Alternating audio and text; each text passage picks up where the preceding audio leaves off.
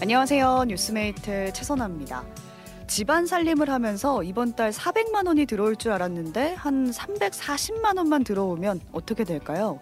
계획했던 소비를 못하고 자칫하면 빚까지 내야 될 수도 있습니다.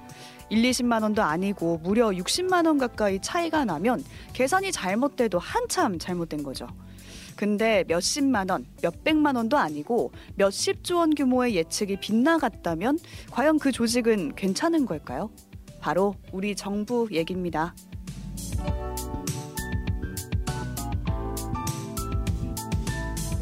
오늘 정부는 지난해 세수, 즉 세금 수입이 애초에 예상했던 것보다 56조 원 덜 거쳤다고 발표를 했는데요. 이유는 경제가 어려워서라고 합니다. 세금을 적게 거두면 기업들이 투자를 늘려서 성장 동력이 만들어진다는 게 각종 감세 정책의 근거였는데 언제까지 기다려야 그 효과를 볼 수 있는 걸까요? 2024년 1월의 마지막 날 오뜨밀 라이브 시작합니다.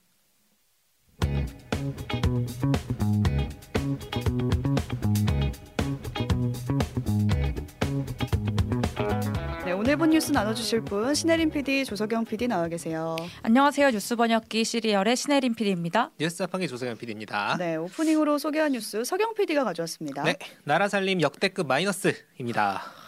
오프닝 예, 그렇죠 세상이죠 음. 역대 최대입니다. 네. 오프닝에서 소개해드린 대로 지난해 나라 살림의 마이너스가 56조 4천억 원. 와. 이게 저희도 한번 잠깐 전해드렸을 거예요. 네. 그때는 59조라고 했던 것 맞아요. 같은데 조금 달라네요. 조금 달라졌어요. 네. 경기가 조금 회복이 돼가지고 어쨌든 이게 이미 예상된 결과긴 한데 이제 실제로 다 정산을 해보니까 이렇다라고 오늘 공식 발표를 한 겁니다. 네, 그 이유가 경제가 어려워서라고 했다면서요. 맞아요. 그러니까 맞아요. 그리고 실제로 음, 음. 기업들이 돈을 못 벌어서 법인세가 안 거치고 상장기업 이익이 뭐 70%대다 음. 이런 얘기 나오더라고요. 네. 부동산 경기가 침체되니까 부동산 거래에 붙는 양도소득세도 안 거치고 이런 것들 때문에 실제로 돈을 거둘 수 있는 무언가가 없다는 거죠. 음. 근거가 사실 경제가 어려우면 당연히 세금도 덜 거칠 수밖에 없는 건 맞아요. 네. 맞고 사실 내는 사람들도 힘들잖아요.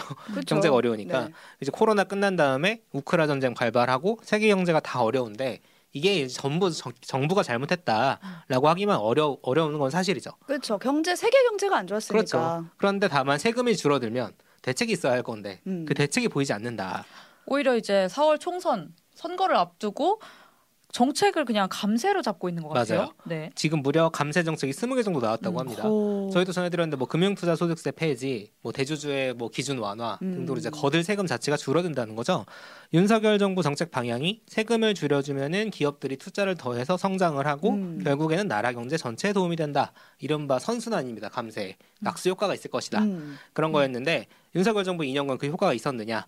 기업들도 투자에 속적이라는 거예요. 왜냐하면 기업들 입장에서 경제가 안 좋은데 투자하기가 쉽지가 않잖아요. 그쵸. 쉽지 않죠. 그렇죠. 그러면 이제 정부라도 성장 동력을 만들어내야 한다는 음. 건데 정부 예산은 작년보다 또 적게 편성을 했습니다. 아, 네. 360조 정도. 근데 어차피 세금이 덜 거칠 거를 이제 예상을 했으니까 써야 되는 그 예산도 음. 그렇죠. 일부러 적게 잡은 거 네, 아닐까요? 그러니까 정확히 유- 예산은 이제 600조인데 버들 걸어 걷어들일 수 있다고 생각한 게 360조였는데 음. 그렇게 이제 그렇게 하느니 욕을 안 먹겠다 음. 일 수도 있는 거죠. 남으면 오히려 괜찮은데 모자라면은 비판을 많이 받으니까.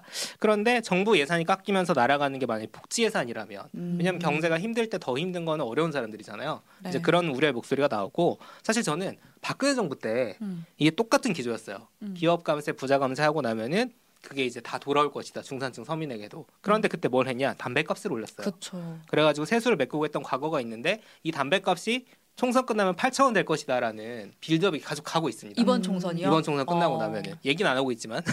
그런 빌드업이 가고 있는 걸 보면은 총선 이후에 결국 중산층이나 서민에 대해서 오히려 증세하는 거 아니냐 어. 어, 이런 우려까지 나온 상황입니다. 네, 그러니까 지금 다른 분들도 댓글 보내주고 계신데 경제 어려운 것까지 계산하는 게 예산 아닌가요?라고 보내주셨어요. 그러니까 계산이라도 좀 잘해야 되는 거 아닌가라는 생각도 음. 들고 틀렸으면 또 틀린 거에 대해서 아이고 실수했네 이게 아니라 이렇게 음. 끝나면 안 되는 거잖아요.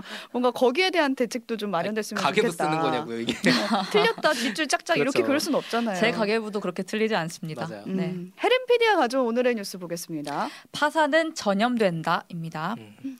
오늘부터 한겨레 신문에서 가족 파산이라는 사회짜리 기획을 선보이고 있거든요. 지난해 8월부터 석 달 동안 128명의 파산 신청자한테 선- 설문을 받아가지고 흐름을 파악해 본 건데 이들의 가족 중에 중에도 개인 파산이나 개인 회생을 신청해 본 사람이 있는지 물어봤더니 음. 무려 18%, 그러니까 5분의 1 정도가 있다고 답을 아. 했습니다. 아, 가족 중에도 있다. 네. 그럼 개인 회생이랑 개인 파산의 차이부터 좀 설명을 하고 갈까요? 개인 회생은 일정한 수입이 있는 사람들이 하는 거예요. 그래서 채무 일부를 일정 기간 꾸준히 변제를 하는 조건으로 나머지 채무를 좀 음. 이제 탕감을 해주는. 절차를 말하고요. 음. 개인 파산 같은 경우는 아예 재산 소득이 이제 없고 음. 아예 그냥 뭔가 이제 변제를 할 수가 없는 상황이거나 뭐 기초 생계비조차 충당이 안 되는 상황이어서 모든 채무를 탕감해주는 대신 재산 유지도 불가능하고 그렇죠. 음. 전문직 자격이 있다면 뭐 박탈된다든가 하는 그런 제한이 있는. 그 법적으로 네. 권한 자체가 날아가는 게 있어요. 네. 그러니까 훨씬 힘든 일이죠 파산이. 네, 네. 근데 어쨌든 파산이나 회생이나 빚이 가족 안에서 전염이 되고 있다. 음. 네. 그 얘기를 하는 거죠. 네, 누군가 빚에 늪에 빠지면 가족 중 누군가가 그를 돕기 위해서 또 나서면서 빚이 전이가 된다는 건데요. 어. 개인이나 개인 파산이나 회생을 신청하는 이유도 그 가족들한테 빚을 더 물려주지 않기 맞아요. 위해서 신청하는 경우가 많다고 했고요.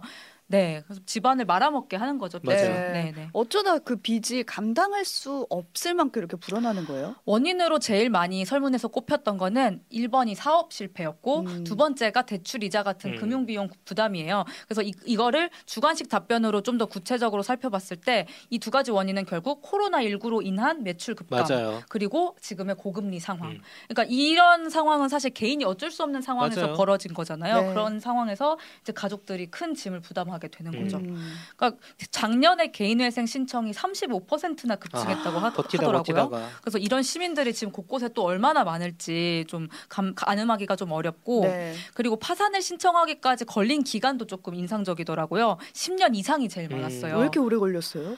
그 질문에 많은 답변이 빚을 갚을 수 있을 거라 생각했다. 아, 그 열심히 해서 갚겠다. 네. 언젠가는 그래서 그렇게 오랫동안 혹독한 고통에 시달려 왔던 거고 두 번째 답변도 조금 인상적이었는데 신청하는 방법을 몰라서. 아 이럴 수 있어요. 네, 이것도 정말 안타깝죠. 음. 그래서 이 한겨레 신문이 지금 좋은 기획을 하고 있는 것 같아요. 그러게요. 이 회는 부모나 비독립 자녀 이제 양쪽으로 돌봄을 부담해야 돼서 음. 끼어 사는 중장년층 50대에 음. 대해서 인터뷰를 했더라고요. 다들 좀 그 사회 시리즈를 다 찾아보시면 좋을 것 같습니다.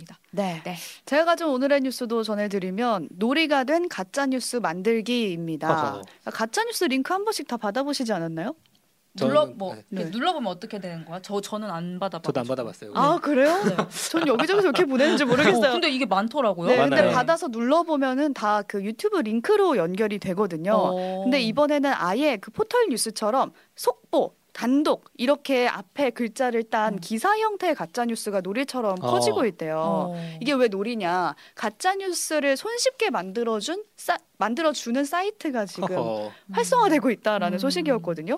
지난 29일 하루에만 280여 건의 가짜 뉴스가 만들어졌다고 하고요. 사이트에 들어가면 일단 자기가 뉴스 제목으로 쓰고 싶은 거를 그냥 입력해요. 네. 타이핑하고 속보 뭐 이런 거 단독 이런 글자들 있잖아요. 기사에 흔히들 붙이는 음. 그런 걸 붙이면 바로 링크가 생성이 되고 지인들한테 아. 다 뿌릴 수가 아. 있어요. 이게 막 피싱이고 막 재정적으로 사기를 치고 그런 거는 아니고 진짜 노린 거예요? 그 장난이라고 어. 하는 거죠. 장난. 친구를 속이고 싶거나 이럴 때. 그래서 한 허허. 예시를 제가 전해드릴게요. 한 직장인이 친구한테 이런 가짜뉴스 링크를 받았대요. 근데 이 분이 직장이 광화문인 음. 분이었어요. 네. 근데 가짜뉴스가 이런 게 온 거예요. 속보.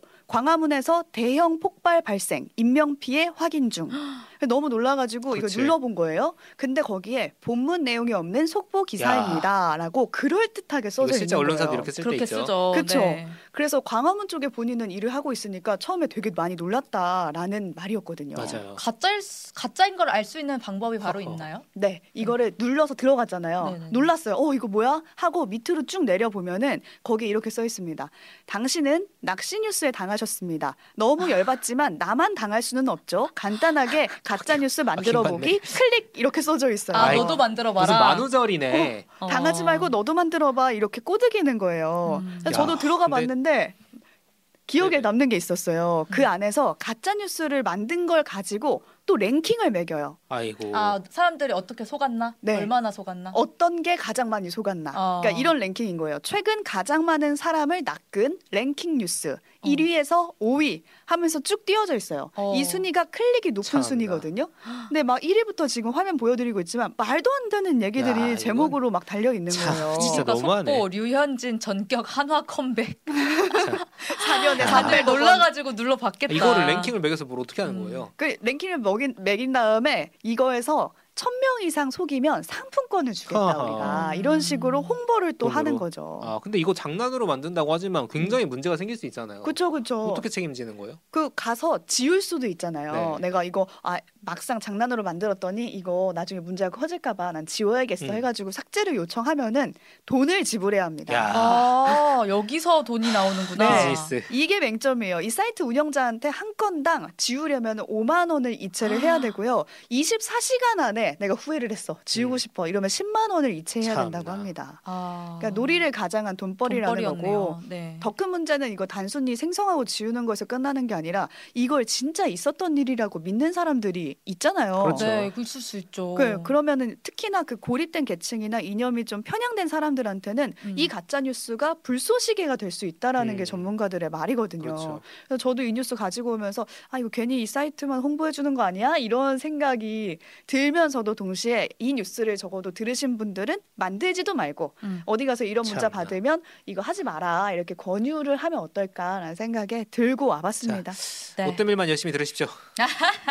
없습니다. 가짜 뉴스가 없습니다. 없습니다. 네, 지금까지 오늘 본 뉴스들 살펴봤고요. 신혜림 PD, 조성현 PD 수고하셨습니다. 감사합니다. 감사합니다.